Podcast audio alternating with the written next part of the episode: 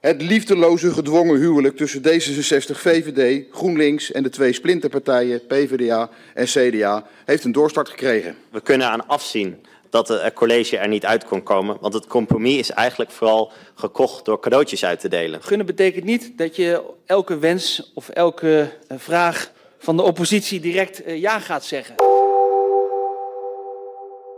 Welkom bij Wegwijs in het IJspaleis. De politieke podcast van Den Haag Centraal, waarin we het hebben over de nasleep van de gemeenteraadsverkiezingen. Dit is aflevering 2 van seizoen 2, strepen eronder. Ik ben Mieke van Dixhoorn en we zitten weer op onze redactie in het centrum van de stad. Het coalitieakkoord ligt er, de nieuwe wethouders worden deze week geïnstalleerd en we weten inmiddels dat het leven in Den Haag duurder wordt, maar dat er ook bijvoorbeeld extra geld is voor economie, taalonderwijs en het aanpakken van problematische gebieden in de stad. Nu de onderhandelingen voorbij zijn, begint er een nieuwe periode in het IJspaleis. De eerste stap is dat iedereen nu iets van het resultaat kan en mag gaan vinden. Wat kunnen we concluderen over het boekwerk van, aan plannen wat D66, VVD, GroenLinks, PvdA en CDA vorige week presenteerden? Er werd van tevoren flink gewaarschuwd dat de financiën het probleem waren voor deze formatie. Hoe hebben ze dat uiteindelijk toch opgelost? En hoe gaan we nu verder? Veel in het akkoord is nog vaag, maar er zullen toch plannen moeten worden uitgewerkt en de provincie wacht op de Haagse begroting. De vraag dringt zich dan ook op of er nu echt een streep onder de onderhandelingen kan. Hierover ga ik het hebben met mijn gast, Jan Pronk, iedereen bekend als onze columnist, maar ook bestuurskundige en oud-raadslid van de VVD. En, dus een gelukje, hij weet veel van de gemeentefinanciën. Oei, nou ja, dat laatste, dat, uh, dat moet nog maar blijken dan vandaag. Welkom Jan. Dankjewel. We hoeven niet te bellen vandaag. Nee, dat scheelt. Maar er komt natuurlijk wel een column ook weer hierover. Dus, Uiteraard. Uh, ja, ja Uiteraard. Nee, ik, heb, ik heb al in de vorige column gezegd, ik heb meerdere weken nodig om uh, het coalitieakkoord te ontleden. En nou, vandaag hebben we daar ook nog een hele podcast voor. Nou, Leuk. Laten we snel beginnen dan. Fijn om weer in de studio te zijn. Laten we bij het begin beginnen. Je noemde het vorige week al in de, in de column. Maar um, het is alles behalve een akkoord op hoofdlijnen geworden. Het is zeker geen akkoord op hoofdlijnen. Het is, uh, het is heel uitgebreid. Het is ook heel, het echt een dik akkoord. Uh, het is 96 pagina's lang. Ja, dat betekent dat het uh, een boekwerk is om doorheen te gaan. Ja. Dat er ook wel ehm, ja, heel veel al is, mm, zeg maar, in de stijgers is gezet. En dat doet meteen iets met de eerste belofte die we van Asten, als partijleider van de grootste partij van deze coalitie, hebben horen maken. Namelijk, we staan open voor de stad en open voor de oppositie. Precies. Ik ben heel erg benieuwd. Ik ben meer gewend dat als je dat echt staat, die, als je echt open staat, dat je dan iets op hoofdlijnen maakt en zegt over de invulling gaan we het met elkaar verder hebben. Ja, en dat hebben ze in principe in het begin van de onderhandelingen ook gezegd. Dat ze keken naar een hoofdlijnenakkoord. Maar dat is het inderdaad uiteindelijk niet geworden. Um, dat is ook de periode waar we nu naartoe gaan. Hè, om te kijken wat ze nou uiteindelijk met dat akkoord willen, willen doen. En of ze inderdaad openstaan voor oppositie en mensen uit de stad met, die met eigen plannen komen en eigen oplossingen. Kijk, en het belangrijkste daarvoor is denk ik, als je plannen hebt, dan kosten die geld. Ja. En dat geld is er niet. Dus dan ga je kijken hoe gaan we dat dan wel betalen met elkaar in de coalitie, deze, al deze nieuwe plannen voor de komende vier jaar. Mhm. En daar zijn de afspraken gewoon heel hard over. Hard in de zin van duidelijk. Ja. De OZB wordt verhoogd, de afvalstofheffing wordt verhoogd, het rioolrecht en parkeren enzovoort enzovoort. Ja, lasten Dat- gaan omhoog. En dat zijn hele duidelijke afspraken. Ik denk niet dat als de oppositie met een andere invulling komt, door de OZB verder te verhogen of door een tarief ergens anders te verlagen, dat men daarvoor open staat. Dus de piketpalen zijn geslagen. Logisch Ja. ook wel ergens. Zeker. Ehm, ja, en de proof of the pudding is in the eating. We gaan natuurlijk zien dat als de oppositie verder met goed gedekte plannen komt, of daar dan echt ruimte voor is. Ja. Ik ben benieuwd. Ja, ik ook. Wat mij ook opviel in het akkoord is dat er, wat je zegt, de, de, de- het staat, er staat al heel veel in de stijgers. Er is gewoon heel veel staand beleid wat doorgezet wordt. Wat op zich eh, te verwachten valt als je een coalitie eh, maakt met dezelfde vijf partijen als de vorige coalitie. Wat eh, viel jou op dat er echt nieuw is in dit akkoord? Ehm, wat, mij, wat mij het meest opvalt, als je het goed vindt om het even over de financiën eh, als eerste nog wat verder te hebben, Ja, ja, is eigenlijk dat we zijn natuurlijk allemaal gewaarschuwd door de eh, begeleider van de gesprekken, Donner, dat de gemeentefinanciën er zo vreselijk slecht voor staan. ja, Dat is tot op zekere hoogte waar. Laten we het zo zeggen.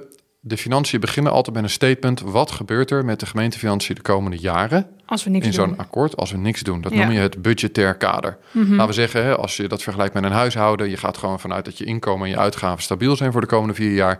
Wat gebeurt er dan met je spaarrekening Ja. hè, en je betaalrekening? Ja. Ga je dan in de min en moet je dan je reserves aanspreken of niet? Nou, dat statement staat heel helder in het financieel kader en dat laat gewoon zien dat het financieel kader sluitend is voor de komende jaren.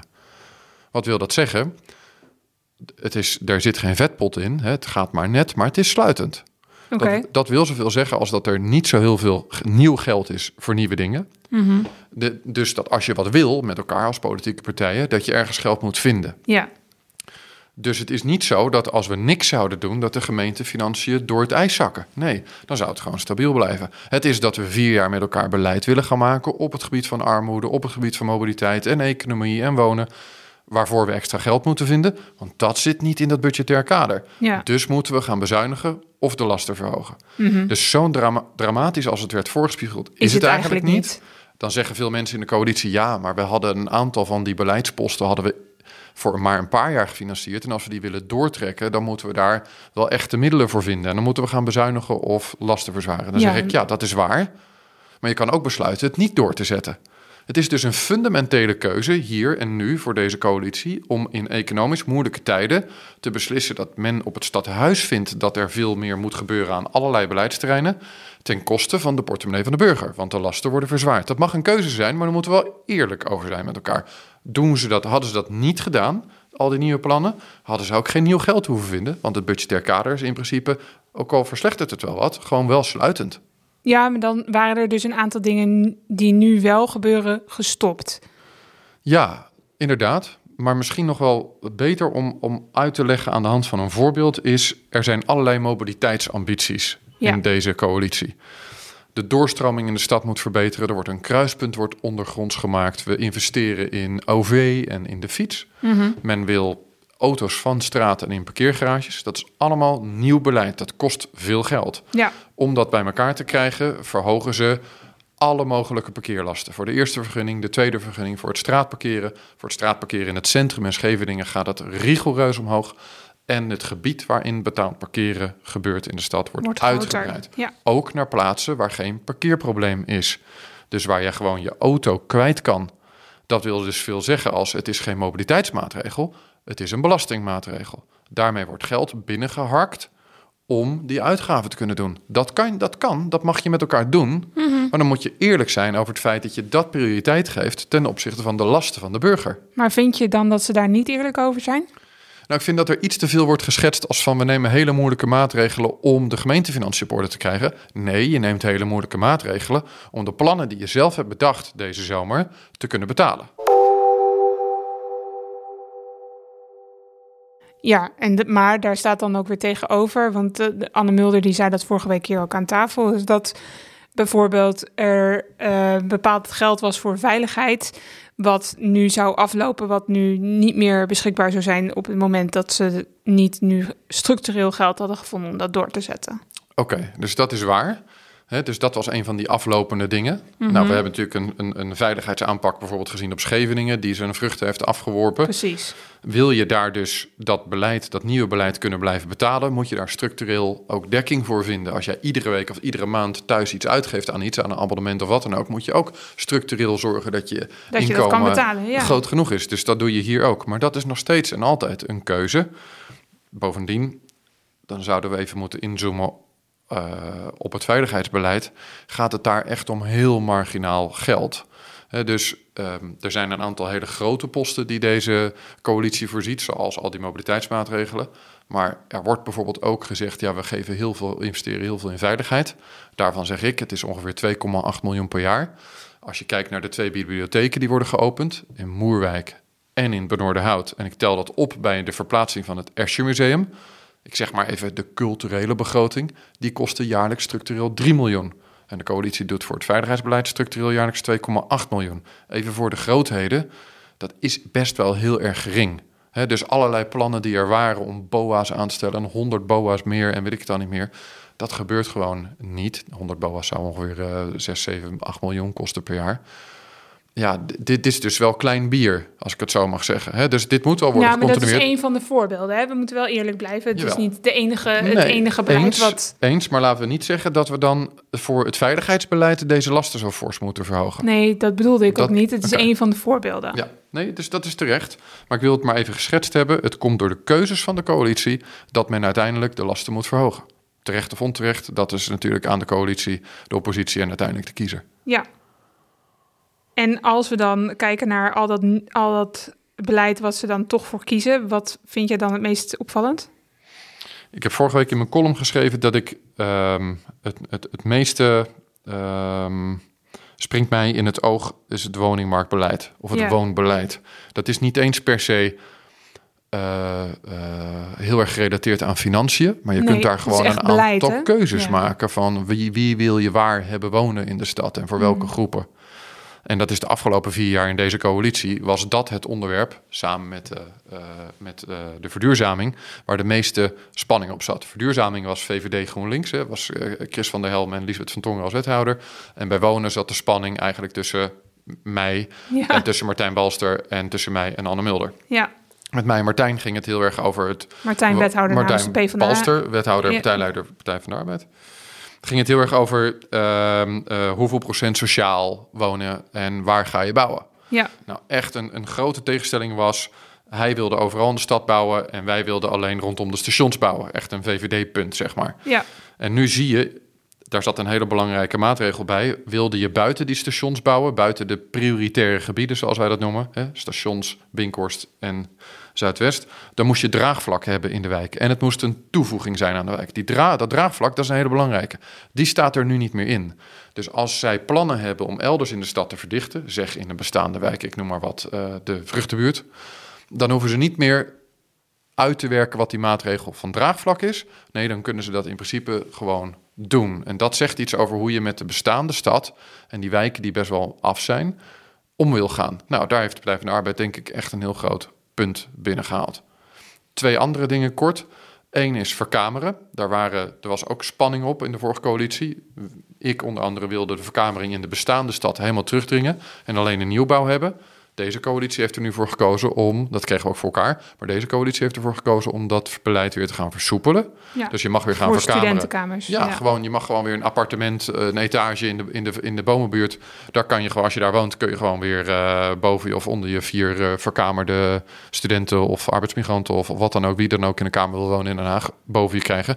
Ik wilde dat nooit vanuit leefbaarheidsoverweging. Zij willen het wel nu. Maar dat beleid moet nog uitgewerkt worden. Hè? Dus Gaat wel ze, gebeuren. gaan het, ze gaan het, ze gaan het versoepelen, Versoepelen. inderdaad. Maar hoe, hoe precies, dat is ook nog niet duidelijk. Nee, maar ik, ik denk wel dat het deze kant op gaat. En het laatste ding is dat er 25% betaalbare koop wordt toegevoegd aan alle nieuwbouwplannen. Daar hadden we altijd 30% sociaal en 20% middelduur.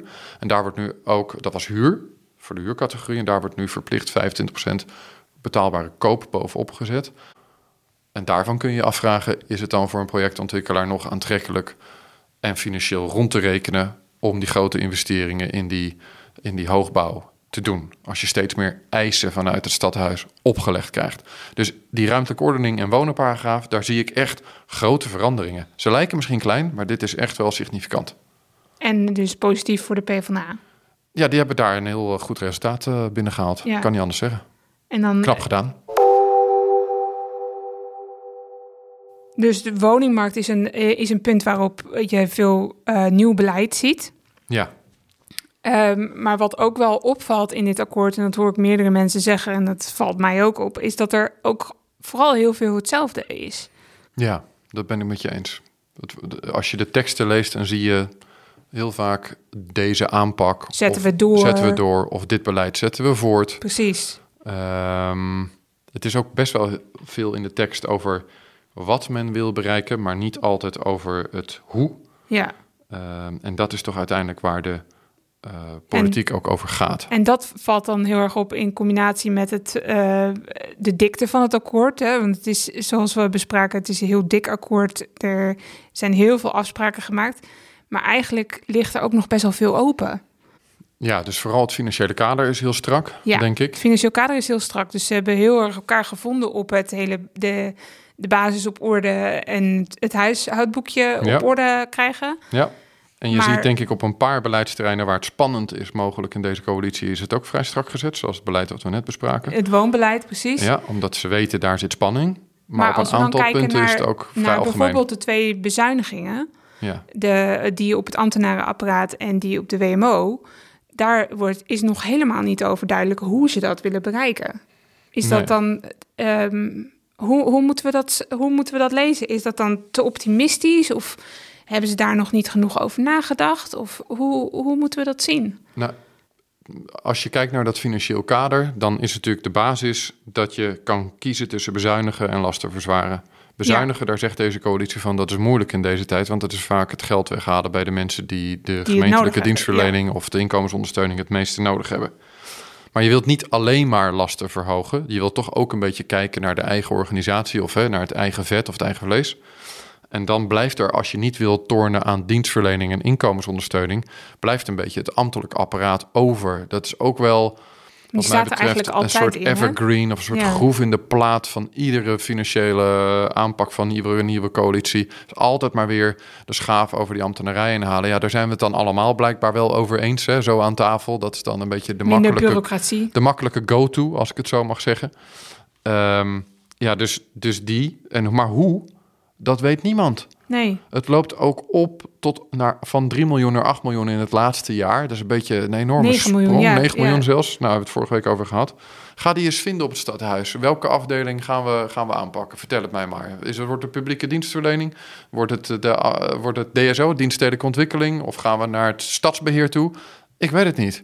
Daar is nog nee geen maar enkele mijn vraag invulling is van. of de, of de coalitie het zelf weet. Nee, dat denk ik niet. Nee. Nee, dus dan zal dat uiteindelijk, als je, het, als je het niet weet en je moet het nog eens worden, je hebt het niet uitonderhandeld, wordt het natuurlijk ook weer, zeg maar, overal een beetje. Want als we teruggaan naar 2018 in de coalitie met Groep de Mos, VVD, GroenLinks en D66, ehm, eh, zat ook een flinke bezuiniging op zorg. En daar waren heel veel pagina's aangeweid in het akkoord. Om precies te zeggen wat, wat dan de claims waren, waar het vandaan moest komen en hoe dat allemaal ingevuld zou worden. En dat is natuurlijk later ook nog weer gedetailleerd, maar da- daar stond een hele hoop meer informatie in dan nu. Ja, ja nu dus niet. Ehm, Nee. en, en dat betekent dat ze in ieder geval voor hebben gekozen om die hele, op die hele politiek gevoelige onderwerpen, zoals zorg en welzijn, geen bezuinigingen in te boeken. Eh, en daar waar die wel spannend wordt, want de ambtenarenapparaat is Maar toch niet het meest is spannende ding. op WMO. Ja, daar ja. wilde, ik naartoe. Al- Daar waar die wel spannend wordt, de WMO, ja, daar zie je toch eigenlijk ook weer dat het dan typisch voor deze coalitie, denk ik, wordt ingevuld op een manier dat men zegt: ja, oké, als er een eigen bijdrage komt, of er komt iets van een strippenkaart of wat dan ook in, de, in die WMO-voorziening, dan gaan de sterkste schouders wel de zwaarste lasten dragen. De dus WMO ook dat is gaan we naar draagkracht doen. thuiszorg, dat moeten we even erbij zeggen. Ja, Ja. ja. wet maatschappelijke ondersteuning, dus thuiszorg. Ehm, dus daar is men het wel over eens, hè, over de richting. Mhm. Ehm, en in zoverre zou je kunnen zeggen, is dat eigenlijk ook een bepaalde lastenverzwaring, niet eens echt een bezuiniging. Ja. Dus de echte zware bezuiniging vindt pla- alleen plaats op het ambtelijk apparaat. Ja. En waar en hoe, geen idee. Of het gerealiseerd gaat worden, vaak niet. Vorige coalitie had als ambitie om enorm te bezuinigen op IT. Nou, we zien nu in de plannen dat dat niet is gelukt, hè, want er wordt bij. enorm Ja. veel geld bijgeplust. En misschien ook wel terecht, want het is natuurlijk eh, belangrijk voor informatieveiligheid en privacy om je systemen Zeker. en data up-to-date te hebben. Maar goed, dat laat zien hoe moeilijk het is om bezuinigingen op het ambtelijk apparaat te realiseren. Zeker voor een coalitie die steeds meer van dat ambtelijk apparaat ook vraagt. Kunnen we een winnaar of een verliezer aanwijzen? En is dan de traditie, de traditie is dat bij onderhandelingen de grootste partij het meeste inlevert? Je Dat is- dat is hier niet gebeurd. Je hebt vorige week al gezegd dat de VVD het het, eh, het het minst goed heeft gedaan eigenlijk. Wie heeft het het beste gedaan? Ehm, kijk, het is natuurlijk sowieso voor. Ik denk, ik hoorde dat Anne Mulder ook zelf zeggen vorige week. Het is voor partijen die in het midden zitten van een coalitie, waar ook links- en rechtse partijen in zitten, natuurlijk een net iets eenvoudiger positie. We hebben het daar ook in de columns voor de zomer vaak over gehad. Ja. Laat de Partij van de Arbeid en de VVD vechten en de D66 kan rustig achterover zitten en het compromis incasseren, want dat is dan vaak hun verkiezingsprogramma. En dat zie je hier ook. Op heel veel domeinen zie je in feite D66-beleid. Enerzijds lasten verzwaren, de auto terugdringen, veel aandacht voor mobiliteit, OV, uh, de, de, de, en, en, en, fietsen en wandelen in de stad. Er wordt stevig vergroend, de verduurzaming wordt doorgezet. Mm, nou, dat is zo'n beetje toch echt de basis van hun niet echt extra investeringen in klimaat. Nee, maar de, hè, dus dan volg je het meeste hun programma. Dan zou je kunnen zeggen, Partij van de Arbeid en D66 halen veel binnen, want het is last te verzwaren naar draagkracht de auto eruit en veel eh, sociaal beleid. Hè. Er gaat veel geld naar armoede en veel naar mensen die moeilijk hebben om een woning te vinden. Hè. Ook de onderkant, zeg maar. Is ook wat GroenLinks uh, zit erin. Ja, ja, maar GroenLinks zou zich het meest onderscheiden door ook de posten die ze pakken. Hè. Ook duurzaamheid gaat straks weer naar Arjan Kapteins toe. Maar daar is geen extra geld voor gereserveerd. Maar als je het Partij voor de Dieren vraagt, zeggen zij ja, de nood om te vergroenen, te verduurzamen en de transitie te versnellen, wordt alleen maar groter. Ja. Maar dat is hier niet gelukt. Dus wat GroenLinks buiten wat armoedebeleid heeft binnengehaald, is denk ik in mijn optiek heel beperkt. Heeft misschien ook iets te maken met het feit dat ze in de vorige onderhandelingen een vrij grote broek aan hebben getrokken over verduurzaming van de stad. Maar dat het Liesbeth van Tongeren maar moeilijk gelukt is om die middelen ook echt te vertimmeren. Hè, om ook echt aan de slag te gaan met verduurzaming van gemeentelijk vastgoed. En daarbuiten ook gewoon van woningbezit, hè, van mensen of van corporaties, woningcorporaties. Is niet echt van de grond gekomen. Er staat heel vaak in het akkoord, we kunnen het niet alleen. Nee, we kunnen het niet alleen omdat het veel te veel geld kost. ja, en omdat er ook heel veel mensen niet aan willen. En je hebt er natuurlijk een beetje draagvlak in een wijk nodig om iedereen mee te krijgen. Nou, dat is echt spannend. Ik ben benieuwd hoe Arjen Kapteins dat gaat doen. Maar wat in ieder geval niet gelukt is, is extra geld binnenhalen. Kun je je afvragen, was het nodig? Weet ik niet. Er is ook wel heel veel geld uit de Eneco-verkoop gereserveerd voor die verduurzaming ja, en die, hebben ze behouden. Dus dat, dat geld is niet ergens anders naartoe gegaan. Dat kan je ook nog weer als winstpunt opvatten op basis maar als je met dezelfde partijen aan tafel zit en je hebt de vorige keer al gekaart over, over de verdeling, dan is het ook wel heel lastig om te verwachten dat het anders zou worden. En wat ook wel opvalt is um, dat er heel veel nadruk ligt op lobby. Ja, ja, we hebben geloof ik ook. Vorige keer hadden we een wethouder strategie, nu weer. Misschien had hij vorige keer ook lobby in zijn portefeuille. Volgens mij, ja. en nu is dat, toch zag ik dat niet zo snel meer terug.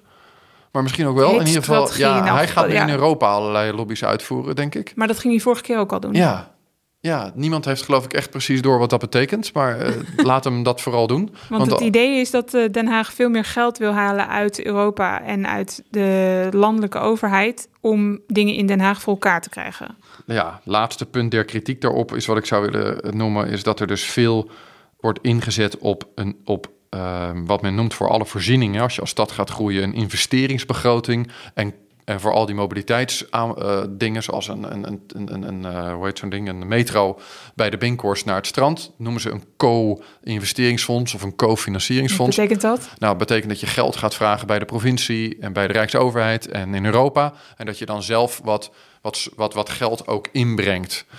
Um, dat is natuurlijk allemaal wel een beetje bankieren op de hoop en de verwachting. Hè? Dat is ook de droom dat we het voor elkaar gaan krijgen. Maar die middelen zijn nog niet gereserveerd en ze zijn ook nog niet binnen. Dus de vraag is even, gaat dat lukken? Nou, daarvoor moet er heel veel gelobbyd worden. En heb je dus ook een wethouder Europa en strategie nodig. Dus daar is een uh, fikse opgave voor uh, wethouder Van Asten. We wensen hem succes. Heel veel succes. En, en, en, en, en je hoort in mijn stem denk ik een lichtelijke uh, scepsis. Ik ben heel benieuwd. en um, een investeringsbegroting, moeten we dat nog uitleggen? Wat is dat? Ja, dat is waar ik het net heel even over had, over die uh, uh, voorzieningen. Als je de stad verdicht met 50.000, misschien wel 100.000 nieuwe inwoners, dan moeten die inwoners ook allemaal sporten, ze moeten naar de basisschool, ze moeten naar een tandarts, een huisarts. Ze hebben uh, groen nodig en speelplekken en van alles en nog wat. En die, daar, daar staat de gemeente voor aan de lat. Dus de gemeente moet die maken. Dat kost geld. Dus bij het verdichten van de stad moet je ook heel veel geld reserveren voor al die voorzieningen.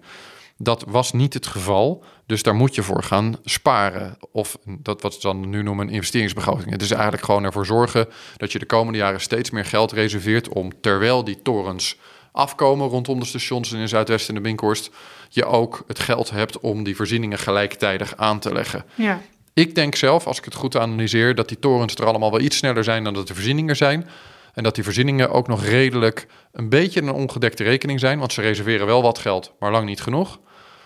Dus wij hebben ooit geprobeerd om te zeggen: je mag alleen deze plannen maken, bestemmingsplannen en bouwplannen en vergunningen, als die ehm, voorzieningen er echt zijn. Als je concreet kan laten zien, daar worden ze ingetekend bij die en die toren. Ik ben heel benieuwd hoe deze nieuwe coalitie met dat vraagstuk omgaat. Of ze nog steeds zo strikt zullen handhaven erop. Of dat we dat toch een beetje gaan loslaten.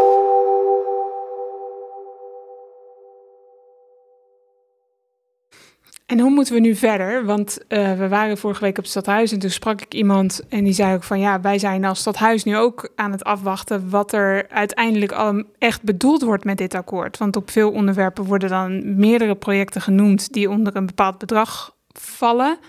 Maar hoe dat precies verdeeld gaat worden, welke projecten nou al, al staan en welke projecten daar nog bij komen en hoeveel geld waarvoor is, dat is allemaal nog een grote vraag. Dat, dat is zeker een grote vraag. En dat is ook vaak vaag opgeschreven. Als je kijkt naar die opbrengsten van, de parkeer, uh, van het parkeren, al die, al die baten, al die lastenverhogingen daar, dan wordt er gezegd um, in de mensen die ik op het stadhuis spreek, in CDA en VVD-kringen, van ja, dat gaat allemaal naar automobiliteit. Oké, dat mag je verwachten, maar dat staat niet in het akkoord. In het akkoord staat wel geteld één echte nieuwe ingreep en dat is de zevensprong. En de rest is allemaal, we gaan plannen maken, we gaan een financiering rondkrijgen. Of er worden plannen opgeschreven die er al waren, zoals de Erasmusweg. Dus er, is, zijn al, er zijn eigenlijk de bron voor de spanning in deze coalitie is in zekere zin gelegd. Ja. Doordat het niet volledig duidelijk is wat er met die middelen wordt bedoeld, waar het naartoe moet, hoe het wordt betaald. En ook een beetje op de hoop en de toekomst is gefinancierd af en toe met die cofinancieringsfondsen en een investeringsbegroting. Dus er is, ja, enerzijds hebben we gezegd aan het begin, er zijn 96 pagina's opgeschreven om het gevoel te hebben van grip op de lastenverzwaringen en hoe gaan we het allemaal betalen. En anderzijds denken we ook allemaal, ja, maar hoe gaat het er nou precies uitzien? Dus wellicht is er toch iets meer ruimte voor de oppositie dan we aanvankelijk dachten. Dat moeten we zien. Dat gaan we natuurlijk ook deze week gewoon zien, want vanavond ja. uh, presenteert deze coalitie zijn, uh, zijn plannen. Nou, dan zullen er zeker oppositiepartijen zijn die meteen beginnen met: hey, kunnen wij ook nog wat? Ja. We gaan het zien of de uitgestoken hand van Robert van Asten als coalitieleider vanavond er eentje is die echt waarde heeft, of dat toch de geledingen worden gesloten op het moment dat het een beetje spannend wordt. Ja, ja want uh, het, het coalitieakkoord heet uh, voor een stad die tegen een stootje kan. Kunnen ze zelf tegen een stootje, deze coalitie? Ja, uh, voor mij uh, is dat een ingewikkelde om te beantwoorden. Want ik heb ervaren dat men dat erg lastig vindt. als je een beetje onafhankelijk en dualistisch optreedt en samenwerkt met de oppositie.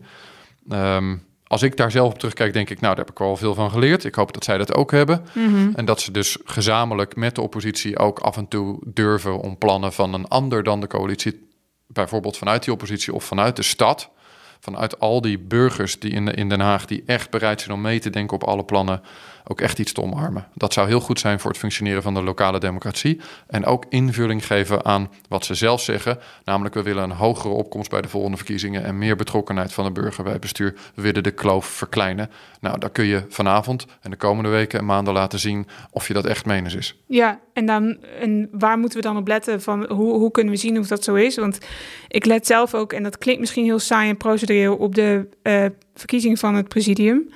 Dat is het dagelijkse.